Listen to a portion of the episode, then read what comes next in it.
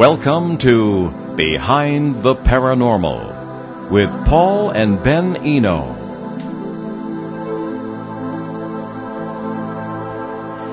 Are people with PTSD more likely to experience high strangeness? Are alien greys actually parasites? Are about are about dead people or are they about dead people or is it about time? Hello and welcome to the 117th edi- 17th or sorry 1017th edition of Behind the Paranormal with Paul and Ben Eno, coming to you from WOON AM and FM radio here in Woonsocket, Rhode Island, on the Paranormal Radio app from TalkStream Live on YouTube and uh, TuneIn and uh, TuneIn.com. I'm sorry, not TuneIn. That that's no longer a thing on YouTube. I'm Ben and Paul is with us today as well, coming to us via Skype. I'm quiet, but I'm here. There he is.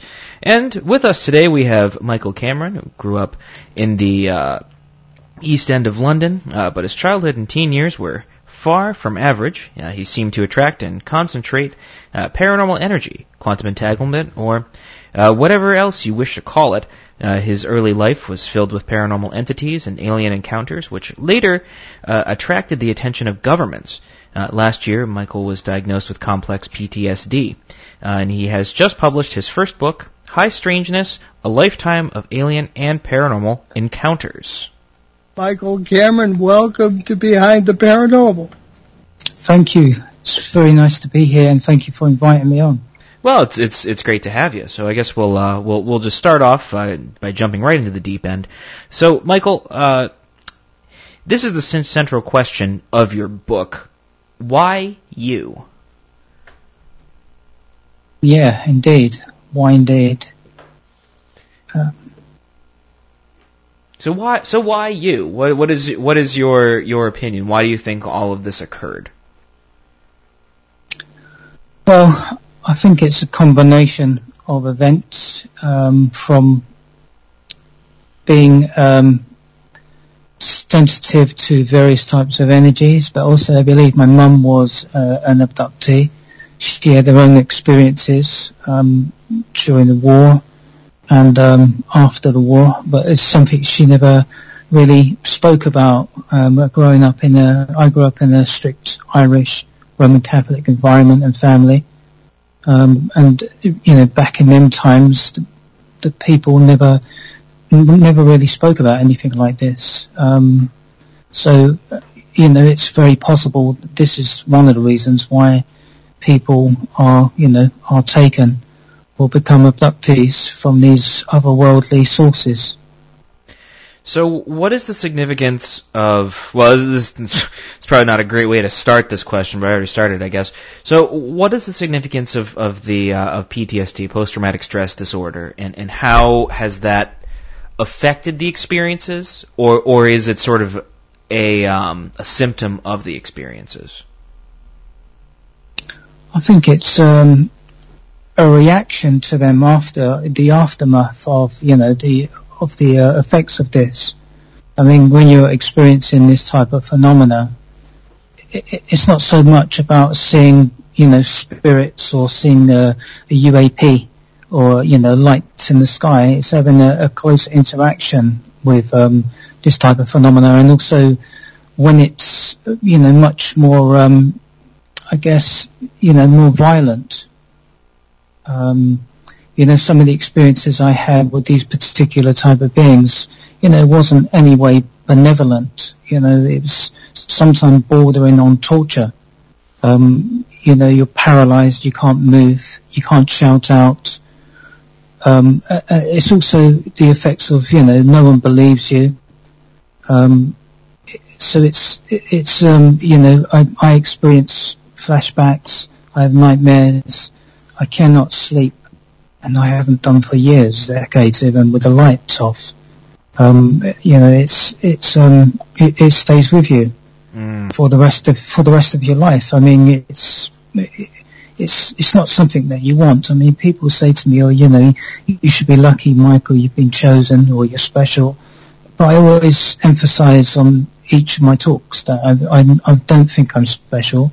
I don't believe I was chosen um, for anything in particular. other than the fact that, you know, from, since I've been, you know, four years old, um, having these interactions with these type of beings that I don't really want. Um, you know, I just don't want them. But, um, but you can't seem to stop them. There's nothing you can do to stop what, you know, being taken. Mm. So I guess that, that does kind of lead me to a question that, that was forming as you were speaking, which is, you know, what, I feel like we should probably get some examples out of the way first. So tell us a little bit about, about your experience and then we can kind of, you know, take, dissect it if you feel comfortable, you know, sharing, sharing any of your experiences. Yeah, sure. I mean, you know, as I said in my book, I grew up in a, a school, I grew up in the grounds of a school uh, a, a, junior school which I attended with my brother Sean, who I mentioned. I'm the youngest uh, my um, brothers. I have three brothers, Francis, Kevin, and Sean. Sean's two years older than me. Um, and I grew up in a, a schoolhouse within these grounds, which was a Roman Catholic school. My dad was the schoolkeeper. And in the book, my, my, you know, the narrative is primarily, is focusing primarily on this location this is where from an early age and uh, as a teenager that I experienced this various types of phenomenon. Um, and one of the experiences I had at the time was during the summer holidays. Um, with Sean, we were we were decided to go over into the school itself to um, you know just have a game. It was the summer holidays, and my dad had been in the school with the cleaners, um, and he, you know, he'd come home and have something, a bite to eat with my mum before returning to the school. Um, but so me and Sean went into the school, and we were in the school in the hall. It's in the uh, corridor, sorry, of the school, and um, we decided to play a game of hide and seek. So I went off to count. Uh, sorry, I went off to hide, and Sean went off to count. And on this particular occasion, it was um, he was counting and, and he stopped suddenly and I wasn't sure if he was trying to trick me, you know, where I was trying to get me to come out um, sooner um, and trying to find out where I was hiding. Um, and I remember I'd eventually come out from where I was and I see Sean standing close to where what would be the secretary's office, um, just just adjacent to the school library. And I walked over to him and he was looking straight ahead through the doors, two doors, two, there were two swing doors that led into the school hall where, you know, the gymnasium equipment were, was, um, located. And there was a piano there, um, next to the gym cupboard. And I remember Sean looking and pointing and saying, you know, what is it? What is that? And it was, when I looked, there was this strange looking creature just standing next to, you know, the piano, just staring back at us. You know, and at the time there was no reference to what this creature was. Um, because this was during the 1970s. There was no reference to anything like this, you know. Um, and for you know, for a moment, it, it, again, as I talk about in the book, a lot of the time when I have these experiences, you know, we enter into an altered state of consciousness. Um, what the investigative, uh, investigative researcher, British uh, researcher Jenny Randles, often coined um, the um, Oz factor, where the immediate environment around you suddenly, in some way, changes. Um, you know, all sounds vanish, and you know, there seems to be a, a, an alteration, you know, to the environment around you. You know, for for a moment, it seemed that we lost time, um, and and it seemed what when we were looking at this creature and it was looking back at us, something did change. There was a, you know, it seems like we lost, um, you know, we lost where we were uh, in in that environment. Something happened, and when we eventually did come out from this altered state, uh, you know, as they call it. it, it you know, again, it seemed we were, you know, um, there was this feeling of dread, feeling of being afraid, wanting to get away. This creature wasn't there no more. And, you know, it was that, at that moment that we turned and ran back to, you know, we were going back to the house to tell our parents. Um, but this, as I was explained in the book, um, there was a set of stairs that led down to two doors where, what would take us out of the school.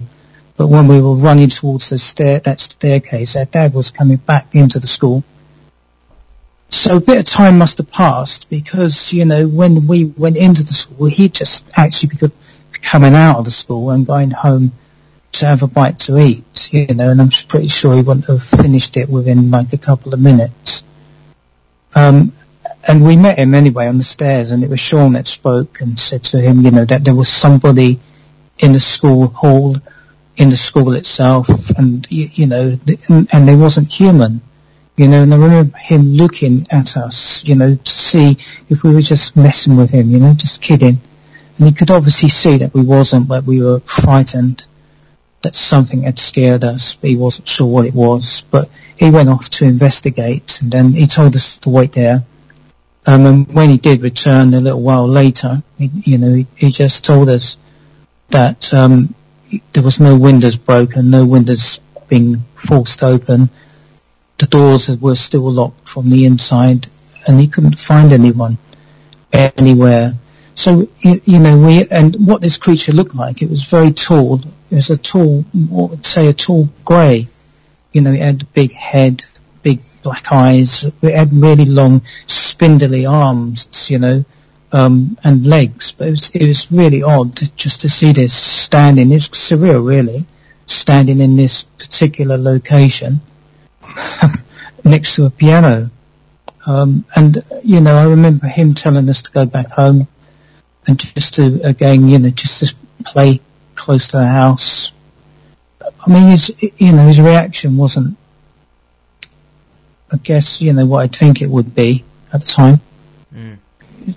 And, and there was this particular theme with our parents though, that when we were telling them things, it wasn't like they were, in a way, not so much shocked. It was almost like, you know, if I was looking back now, I would say they probably were familiar with it in some way. Yeah, that, that's the impression I got from the book.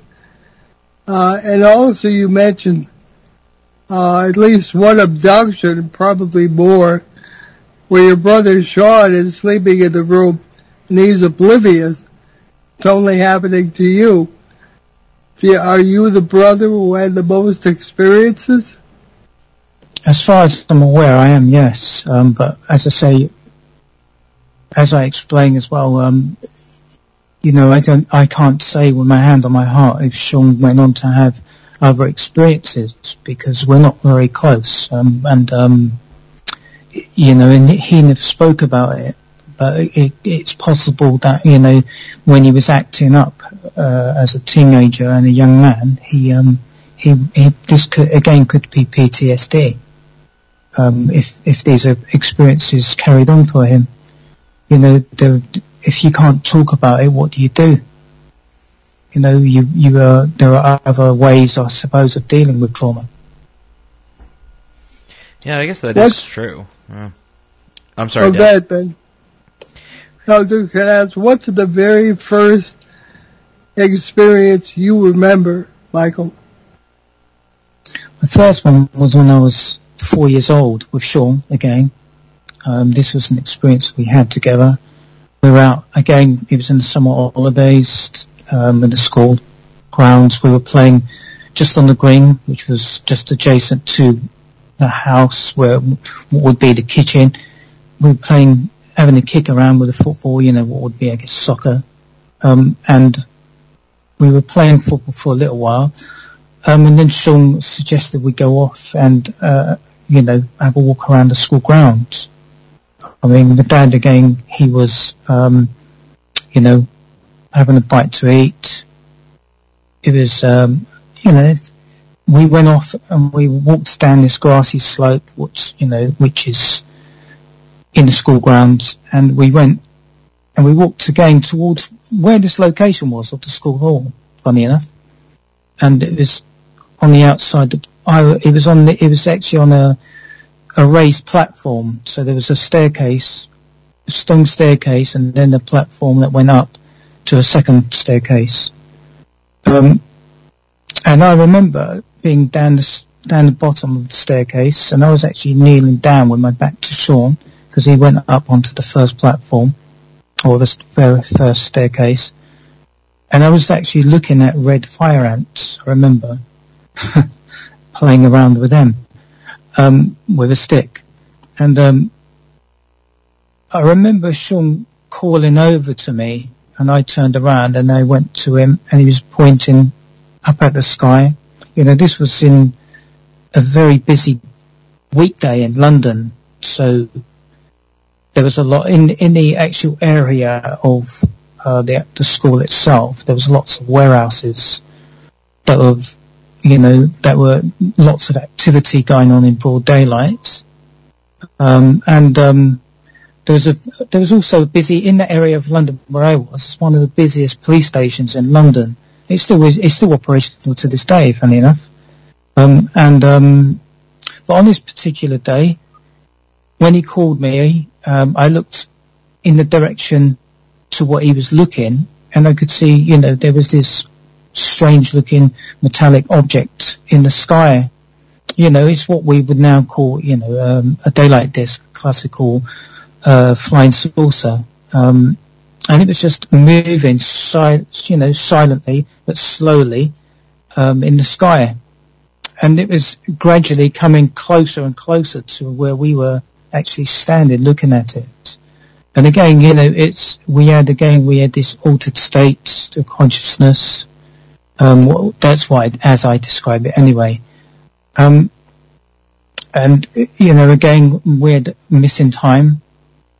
But when, when, again, when we come back from wherever we'd been, um, you know, I was I was conf- feeling confused, disorientated, um, and uh, my heart was actually beating really fast, and I felt afraid. And uh, you know, Sean at the time though, he hadn't come back from this. He was still in this trance-like state, and he was just staring at the sky. The object was no longer there, um, and I remember it was only when they called out to him, called his name several times, that he snapped out of this trance.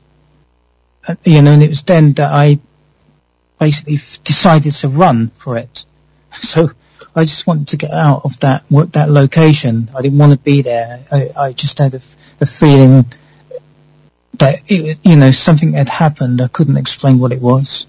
And when again we we were running back to the schoolhouse, and whilst we were running, we were looking at the sky, you know, to see if we could see, I guess, this object. I remember I was doing it. I remember when I was looking back at Sean, he was doing it too. So we wasn't communicating at that time. We were just looking, um, you know, I guess just out of, you know, something you would do.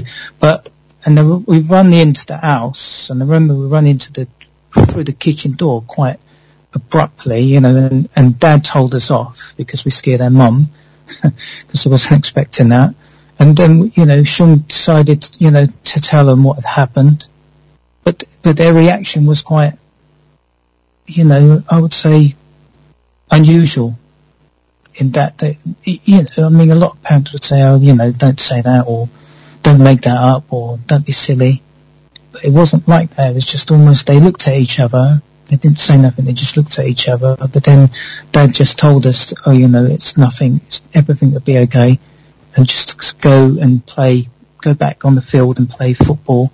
We just stay close to the house where they can see us. But, you know, that was that. But it was much later on that Kevin, you know, told me, you know, as an adult, that these type of things were still spoken of. Uh, by our parents, you know, in the background, out of shot of me and Sean, I guess. But as I explained, Francis and Kevin were a lot older than me and Sean.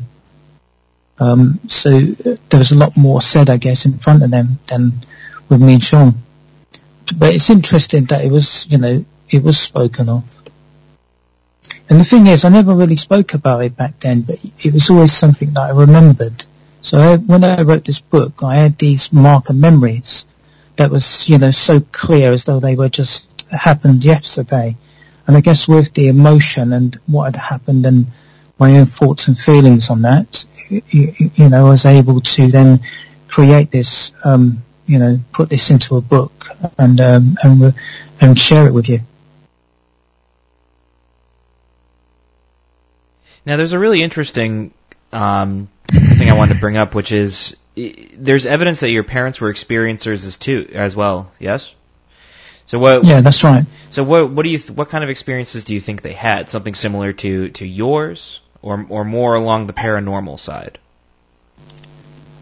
Well, I think my dad, my dad experienced, you know, my dad was quite down to earth, nuts and bolts kind of guy. He'd been in the military during World War II as a flight engineer uh, in the Royal Air Force.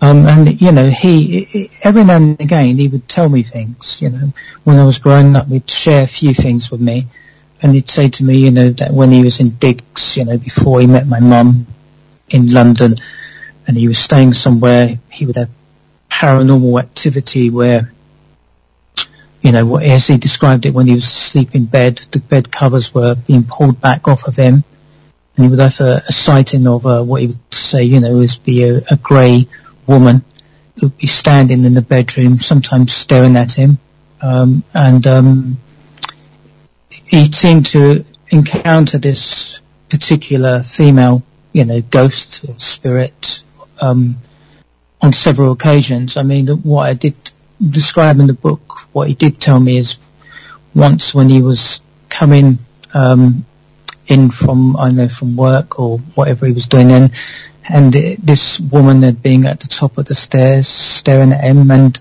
basically floated down towards him. You know, I did say, you know, it was quite interesting that she looked grey.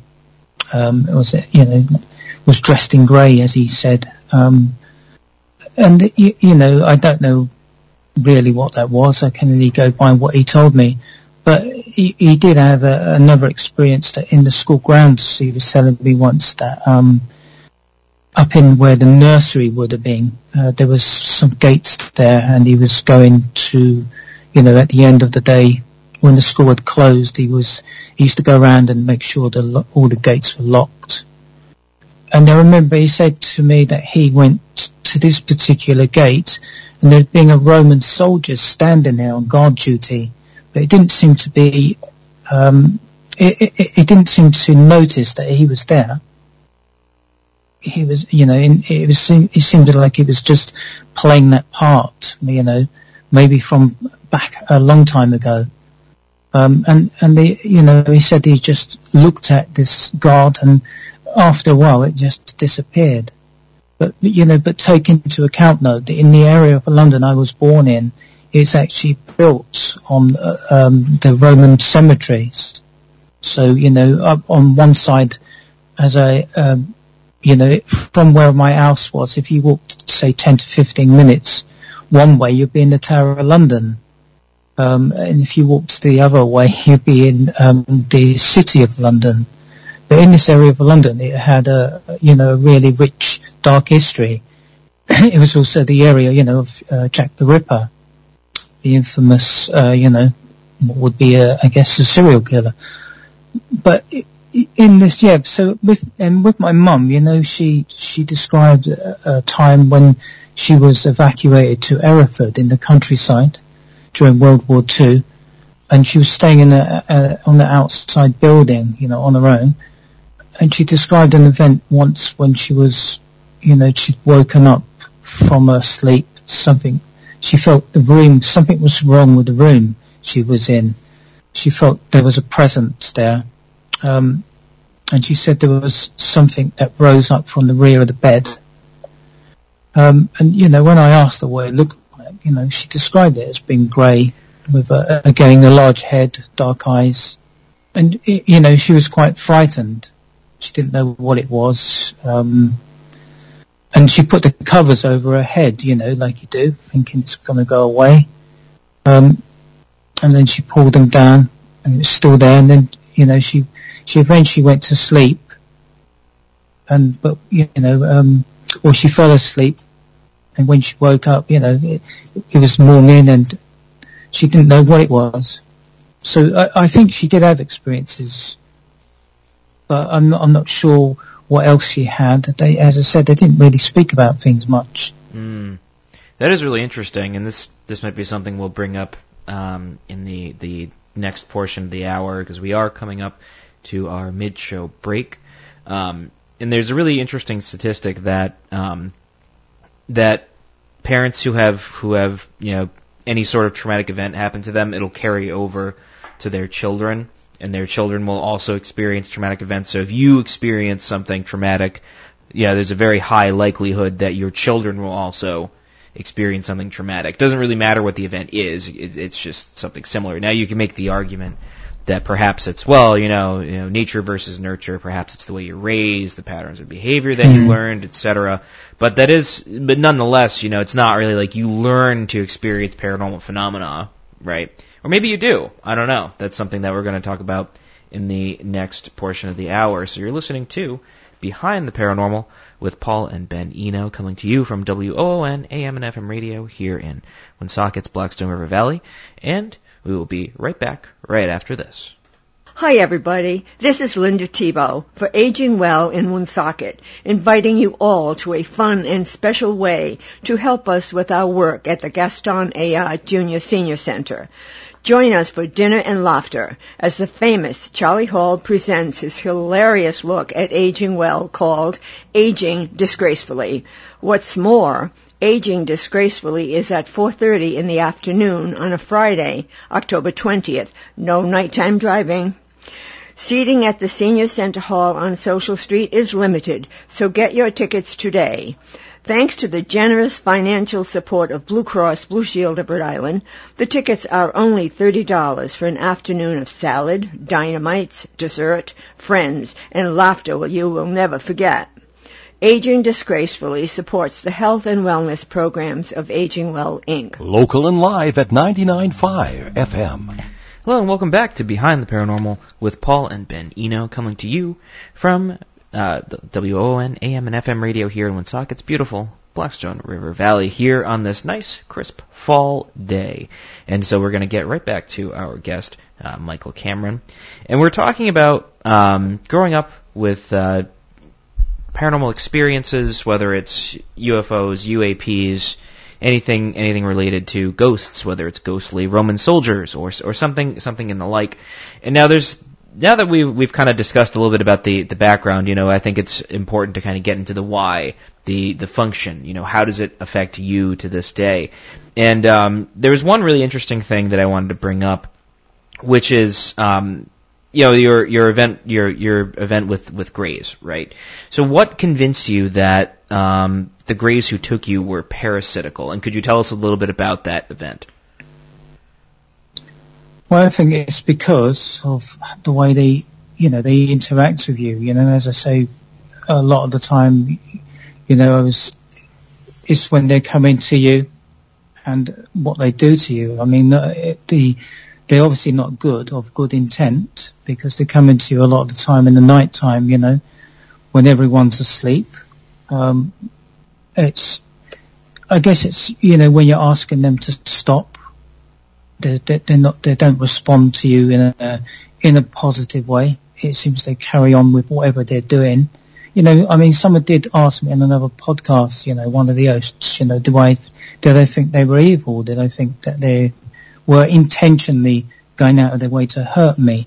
You know, and, you know, that's a good question as well because, you know, some people and researchers describe, you know, the greys as being, you know, in some ways being controlled by another um, by another race. So they're carrying out the the duties or tasks of this other race. So in a way, almost like a robot. So they don't have any emotions. So may not respond in kind to to anyone that's asking them to stop. They're just carrying out orders and getting on with that job. So you know, that, I thought that was an interesting question, and it's obviously one that you have to take into consideration as well. Well, there's another side of the coin too, which is you know I've, I've brought this up to to many uh, a researcher in time, which is you know if these if these beings are entirely alien, right? You know that would mean they're nothing like us in any way, shape, or form, right? You know what's to say they have the same moral code or or, or ethical structure that we do? because you know it's so it's very easy to say, well, you know, they're benevolent. Oh, they're you know they they care about us. They want to help the environment. Why would they care?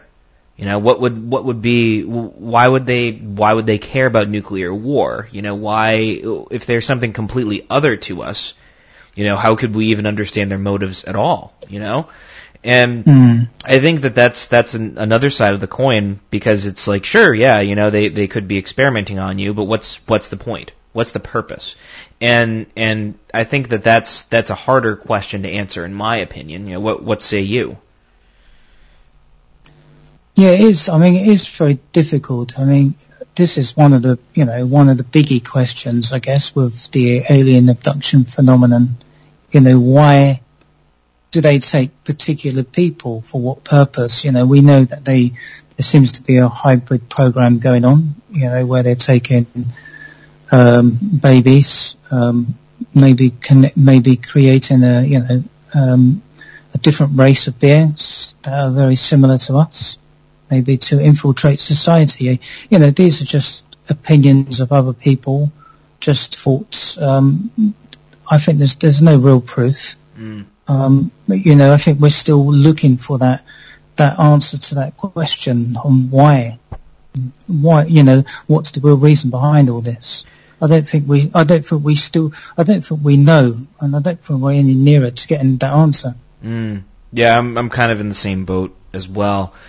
And there's, there's something we were, we were talking a little bit about before, before the show, um, and it, it was this idea I, I think a lot of the paranormal comes down to, you know, doesn't matter what field it is, it, it's the subject-object problem at the end of the day. And we have an objective reality, and we're subjects that are experiencing that reality. And there's a third party up there somewhere that informs our experience of that objective reality. And sure. there was there was something I wanted to bring up earlier. I, I you know wanted to get get a kind of background with your experiences in there first before we we really hopped into it, which is and you kind of alluded to this a bit. What is your reaction to, um, you know, say say you're you're giving a talk, you're on a podcast, and, and someone says, well, you know, they're trying to help you. You know, what if it's a positive experience that that you've had? When very obviously it's negative. You know, you you've experienced the effects of it for years. You know, what is your reaction to saying, well, you know, people have positive experiences? It's true though. I mean, you know, I'm not going to say to you that people don't have positive experiences. I do believe they do have positive experiences, and I think if they do, that's really good. You know, no one wants a no one wants a negative one. Um, but there's a you know there's a difference between you, you know when something's been positive you you know if I'm sticking needles in your hand and you're not having a you know I don't think you're going to have a good experience from that as opposed to some of these you know caressing your hand you know I think it's the intentions and uh, you know of, and obviously the feeling uh, from what you're getting from that. You know, if you're getting someone knocking on your door and introducing themselves to you, you know that may not necessarily be a, a bad experience. You know, as opposed to somebody coming through the walls of your room or coming through the windows and then you know paralyzing you subjecting you to various sorts of um, you know um, you know, activities for me that border on torture. Mm. Um, you know, and burning your inside your mouth with a, a wand-like instrument while you're paralyzed, and you know you can't shout out. I wouldn't consider that to be positive experience, and I think you know. I think it's foolish for anyone to say suggest that it is, you know, unless you've had that experience yourself. I would say probably, you know, try to be a little bit more um, intelligent about it. Mm. Michael, in the book you mentioned that you had invisible friends as a child. Well, despite was that a positive experience, or did they turn out to be something else? Well, it was my parents that could, you know, that, that were, you know, that believed I had invisible friends, I guess, to try to understand what it was uh, or reason what I was having having at the time. I mean, uh, during when I was a child, I did have you know, um, there was a, a man and a woman that used to come to visit me. Um, uh, you know, sometimes they would just appear. Um, and you know, I didn't know what they were back then, but you know, when I was much later on, you know, I, I realized through, you know, classical, I guess, ufology that these, the individuals that I see at the time were those that you would call Nordics, the Nordic types, you know, the, the tall blondes, uh, piercing blue eyes, you know, um, and, you know, almost like body hugging uniforms, athletic builds. But these, you know, it, but although I did have these, you know, I, as in my book, I do, there is a question mark, I, in a way, that I put across this, these type of experiences with these particular beings. I do know through, you know, um, ufology, lots of people, especially contactees that have had these type of experiences with these particular type of beings, often describe it as being positive uh, experience.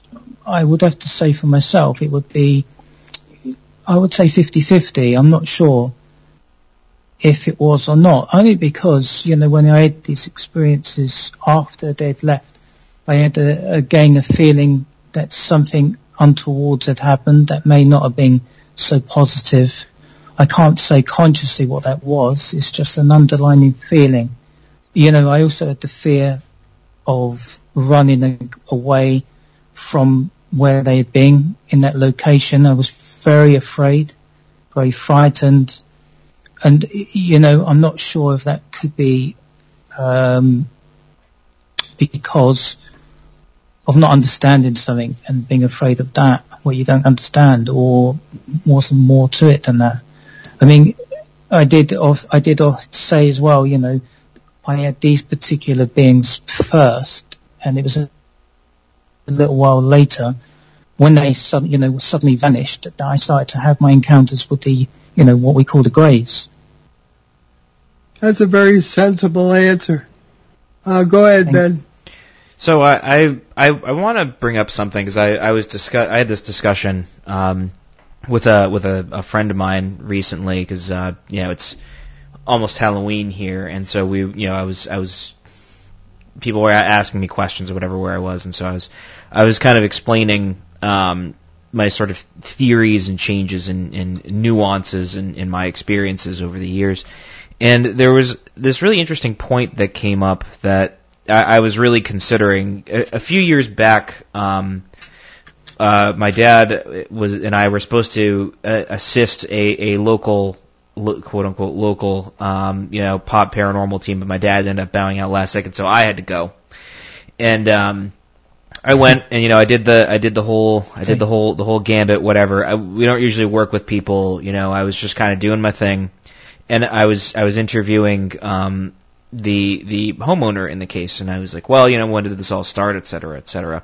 And it turned out she was having having issues with her with uh, one of her children, and um, the the kid had uh, barricaded himself, you know, in a part of the house with his girlfriend, and they were doing all sorts of um, untoward things, and and it was in you know she was like, well, that's kind of when all this started, and I was like, well, you know, unfortunately, it's like you know, getting rid of the ghost in your house isn't really going to do it. The, the problem is that it's like you know, I'm I'm not a family counselor, and I made sure to tell her that up front. Like, look, I'm not a, I'm not a licensed therapist, I'm not a counselor, but I, I think you should you should try and find one because most most of the problems are are the people are, are haunted, not not the places. Um, because it's it's typically at, at the risk of sounding like a, a um, like this is all you know psychological, right? Because it's not. We we know that it affects the environment. We know that these these things affect the world around us, but we're not you know passive bystanders. We we participate in the experience,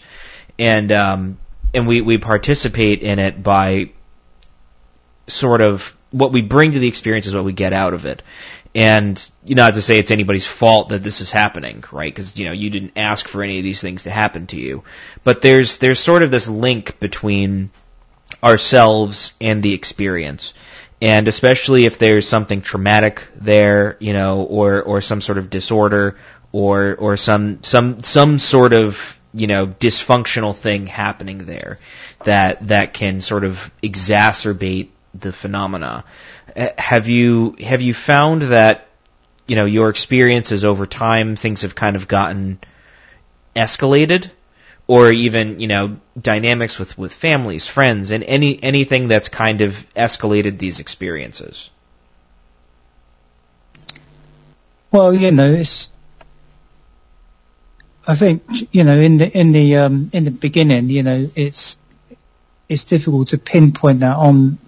I know where you I know where you're coming from, what you're saying, but it's you know it's difficult to pinpoint that on a you know if it's a um, a baby or a child that's having having interactions in this way, mm.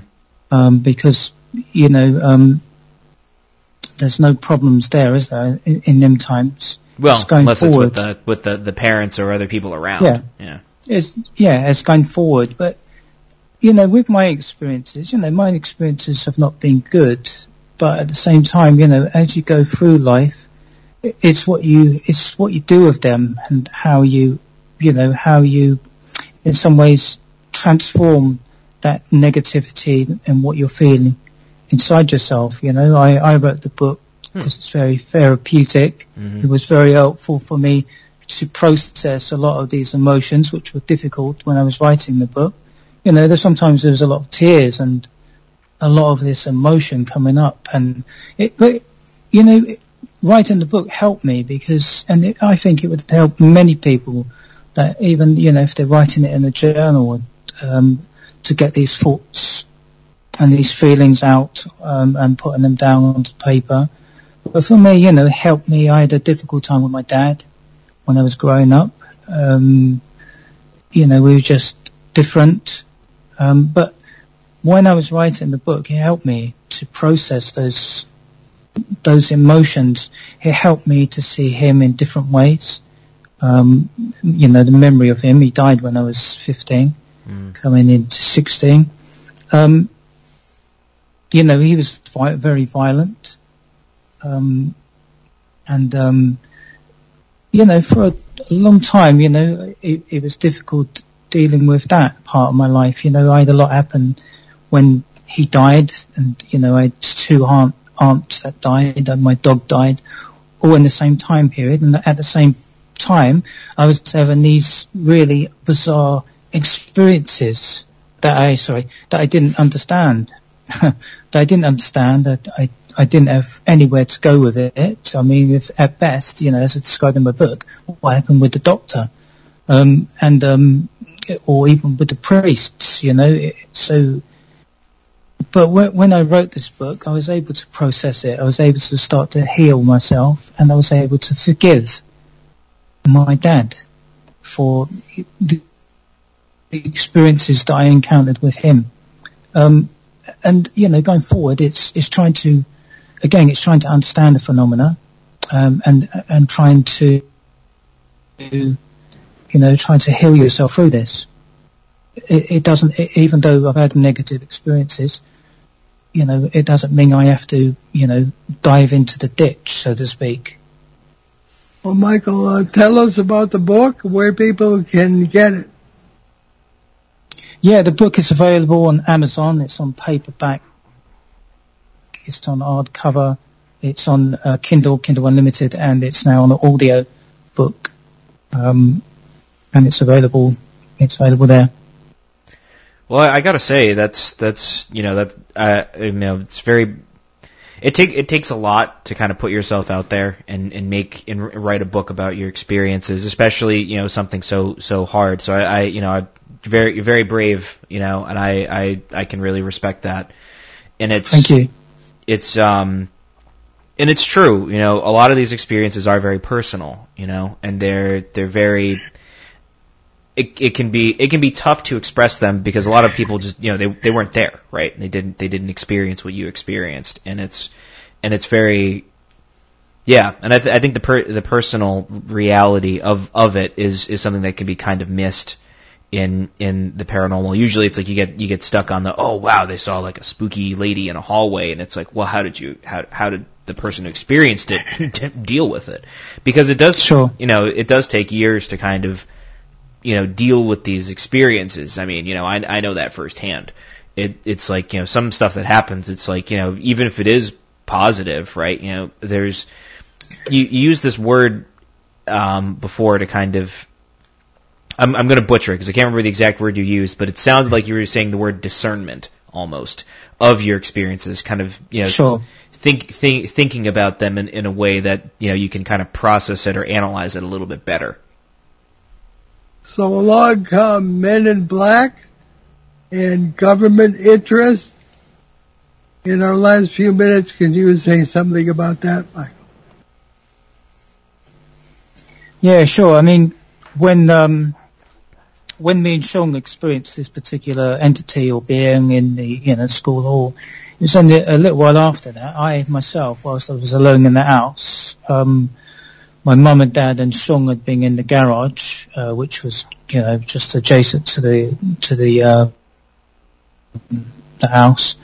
They were laying tiles at the time. I was in the house alone. This was a wintry night. Um, and you know when I was I was as I describe it I was I had an encounter with one uh, man in black I didn't know who or what it was um, I was you know again I was frightened uh, you know because there was nobody else in the house with me you know all all the doors were locked I know the kitchen door was locked because I locked it myself um, and so yeah, this was an experience. First of all, I had. I, it wasn't the last time I would have encountered with these particular, um, you know, MIBs.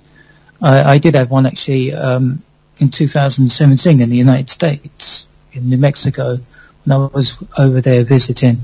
I had a, um, a black car following me, and eventually, when it did stop, and two MIB type individuals got out of the car and was watching me.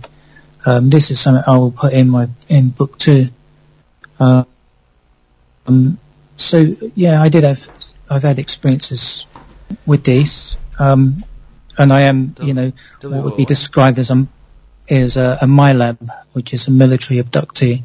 Um, this is something I will go on to speak about in a lot more detail on other podcasts, um, and in book two, I'll talk more about my memories in regards to the military projects and programs. Um, uh, you know, I haven't got all the answers, but I will certainly be talking more about them and what I've, you know, begun to piece together and what I've been told about some of the activities I've been involved with. Okay, we have a question here from Jim. And I think we have just a minute to talk about it. Um, gee, Ben, I wish I, uh, Ben, I'm going to put this in the chat and you could read it. I'll never Sure. get through it. You can, uh, just take a second here. Yes, sir. Let me uh, take a gander here at the question uh, whenever it comes in. Stay friend. Yeah, I'm, uh, We do we do love taking here we go. questions. Ah, and waiting for it. And for all those that can all right. Sorry to hold things up. There we go. There we are. Lovely. Okay. Oh boy. If my mouse decides to cooperate. Uh, do do do. Uh, ah, here it is. Uh, so the the question, the uh, comment, which I believe uh, starts with uh, there it is.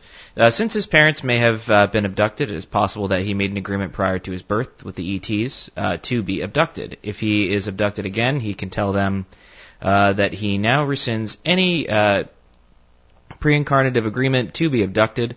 Uh, they would ha- then have to return him, or else uh, they would be violating his free will, uh, which is a major violation on a universal level. Basically, they would uh, love, excuse me, polarity if uh, they violate uh, someone's free will. Free will uh, violations are the main reason that ETs don't land. They are both negative and positive entities who are in a thought war for Earth. The thought wars are, are fought through dreams, abductions, and telepathy. The positive ETs carry out a quiet campaign. The negative ETs are uh, from the Orion star uh, primarily, and he may or may not have had an agreement with them. Uh, but if he did, this uh, this statement to them would work. Thanks uh, for always putting on a good radio show. Well, there you go, Michael. Yeah, I understand that the uh, the information he's talking about doesn't work in regards to these type of projects and programs. The abduction phenomena is nothing new. It's not modern. It's been going on since biblical times. This is their playground, and they play in it regardless of the rules. They're not interested in natural law. I understand about natural law. Um, it does work in what, I, what you're saying does work in some instances. The contracts, I, I do understand about the contracts. The contracts are not made with these particular beings. I have contacts and information from ascended type masters and angelic forces um, outside of the body. What they've told me is that these particular beings are a menace. They are breaking natural law there are no agreements made between them, between them prior to birth. Um, but what you will find is, you know, um, sometimes I've been told, I've been told with these particular um, abduction programs that the same type of individuals are re-abducted over and over and over again for centuries um, the contracts we have. We do have a contract with them, but it's not a um, it's not an agreed contract. I do think that that's an interesting idea. I've actually never heard that before um, until today. Um, I, I just, I you know, I don't want to I don't want to discount anyone's experience. I've you know as someone who has never experienced it before, right? You know, it's it's just my first time hearing that, so it's a little little new to me to be be able to comment on it or even consider it. You know. But even though even though I'm saying that though, it, it's not written. You know, it, it's not written. Um, it, it's not. It may not be true. It's just what I've had from outside of the body. You know, mm. it's something to consider. But for myself, you know, again, you know, we need a lot more research to be done in this particular field rather than just saying, you know, one thing or another. We need a lot more scientific evidence, um, you, you, know, to be able to, to make a, um, you know, a proper decision or, you know, have a, a bigger picture. Yeah, no, I, I kind of agree with that because there's there's so much you know, there's so so many yeah. you know narratives out there and subjective experiences that it's you know you, you it's hard to catalog all of it and be able to kind of break down the data points. I mean, you know, we need more we need more academics, we need more scientific people in the field, you know, and and um, agreed because this is the only way we're going to get to the bottom of it. You know, we got we got people like myself that have the experiences. I do research in the background as well, investigative research, but at the same time, we need a lot more professionals on board. We, you know, this is the reason, you know, why to make a, an informed decision. You know, we we need to have more evidence to study. Yeah. Very good, Michael. Thank you so much uh, the sincerity of your book comes across on the air as well. Thank and you. we will stay in touch. And best of luck with your work. Thank you. I appreciate that. Thank you for your kind words. Okay, Ben, uh, take it away. Yes, sir. So, uh, we have coming up uh, the 2023 uh, Western Connecticut UFO Conference that's presented by the Danbury Library. Uh, that will take place virtually and in person on October 27th to the 29th. Events will begin on this show next week, October 22nd, uh, with special guest uh, Michael Carter, uh, Reverend Michael Carter of Ancient Aliens and uh, live audience interactions. connections uh, with the library will be via Zoom. register at danburylibrary.org and registration is free. And the Greater New England UFO slash Bigfoot Conference is back. Uh, this will be a one-day event on November 19th at the Veterans Memorial Center in Leominster, Massachusetts. You can watch for more information on that. You can visit our show website as well. That's behindtheparanormal.com. where you can find nearly uh, 1,200 hours of our regular shows and special broadcasts since 2008 from CBS Radio, Achieve Radio, and here on WOON AM and FM. You can also hear many of these broadcasts on the major podcast po- platforms, including iTunes, Apple Podcasts, YouTube, and Spotify. And you can download our show app. It's free at behindtheparanormal.com. And you can browse our books along with those of our guest co-hosts. Our uh, website has a uh, charity page as well with links to several good causes that we've adopted over the years, including Hope for Hilldale Cemetery in Haverhill, Massachusetts, uh, USA Cares, Canadian Veterans Advocacy, uh, Helping Haiti's Orphans, the Crohn's and Colitis Foundation of America, and the Sisterhood of Ground Zero.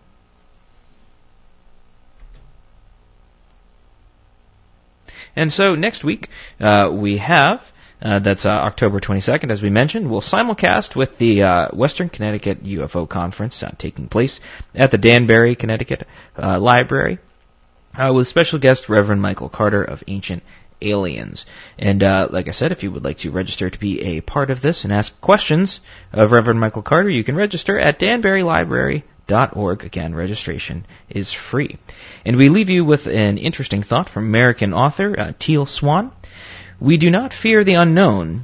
We fear what we think we know about the unknown. I'm Ben Eno. I'm Paul Eno. Thanks for joining us on our great cosmic journey. And we'll see you next time on Behind the Paranormal. Return to this radio frequency 167 hours from now for another edition of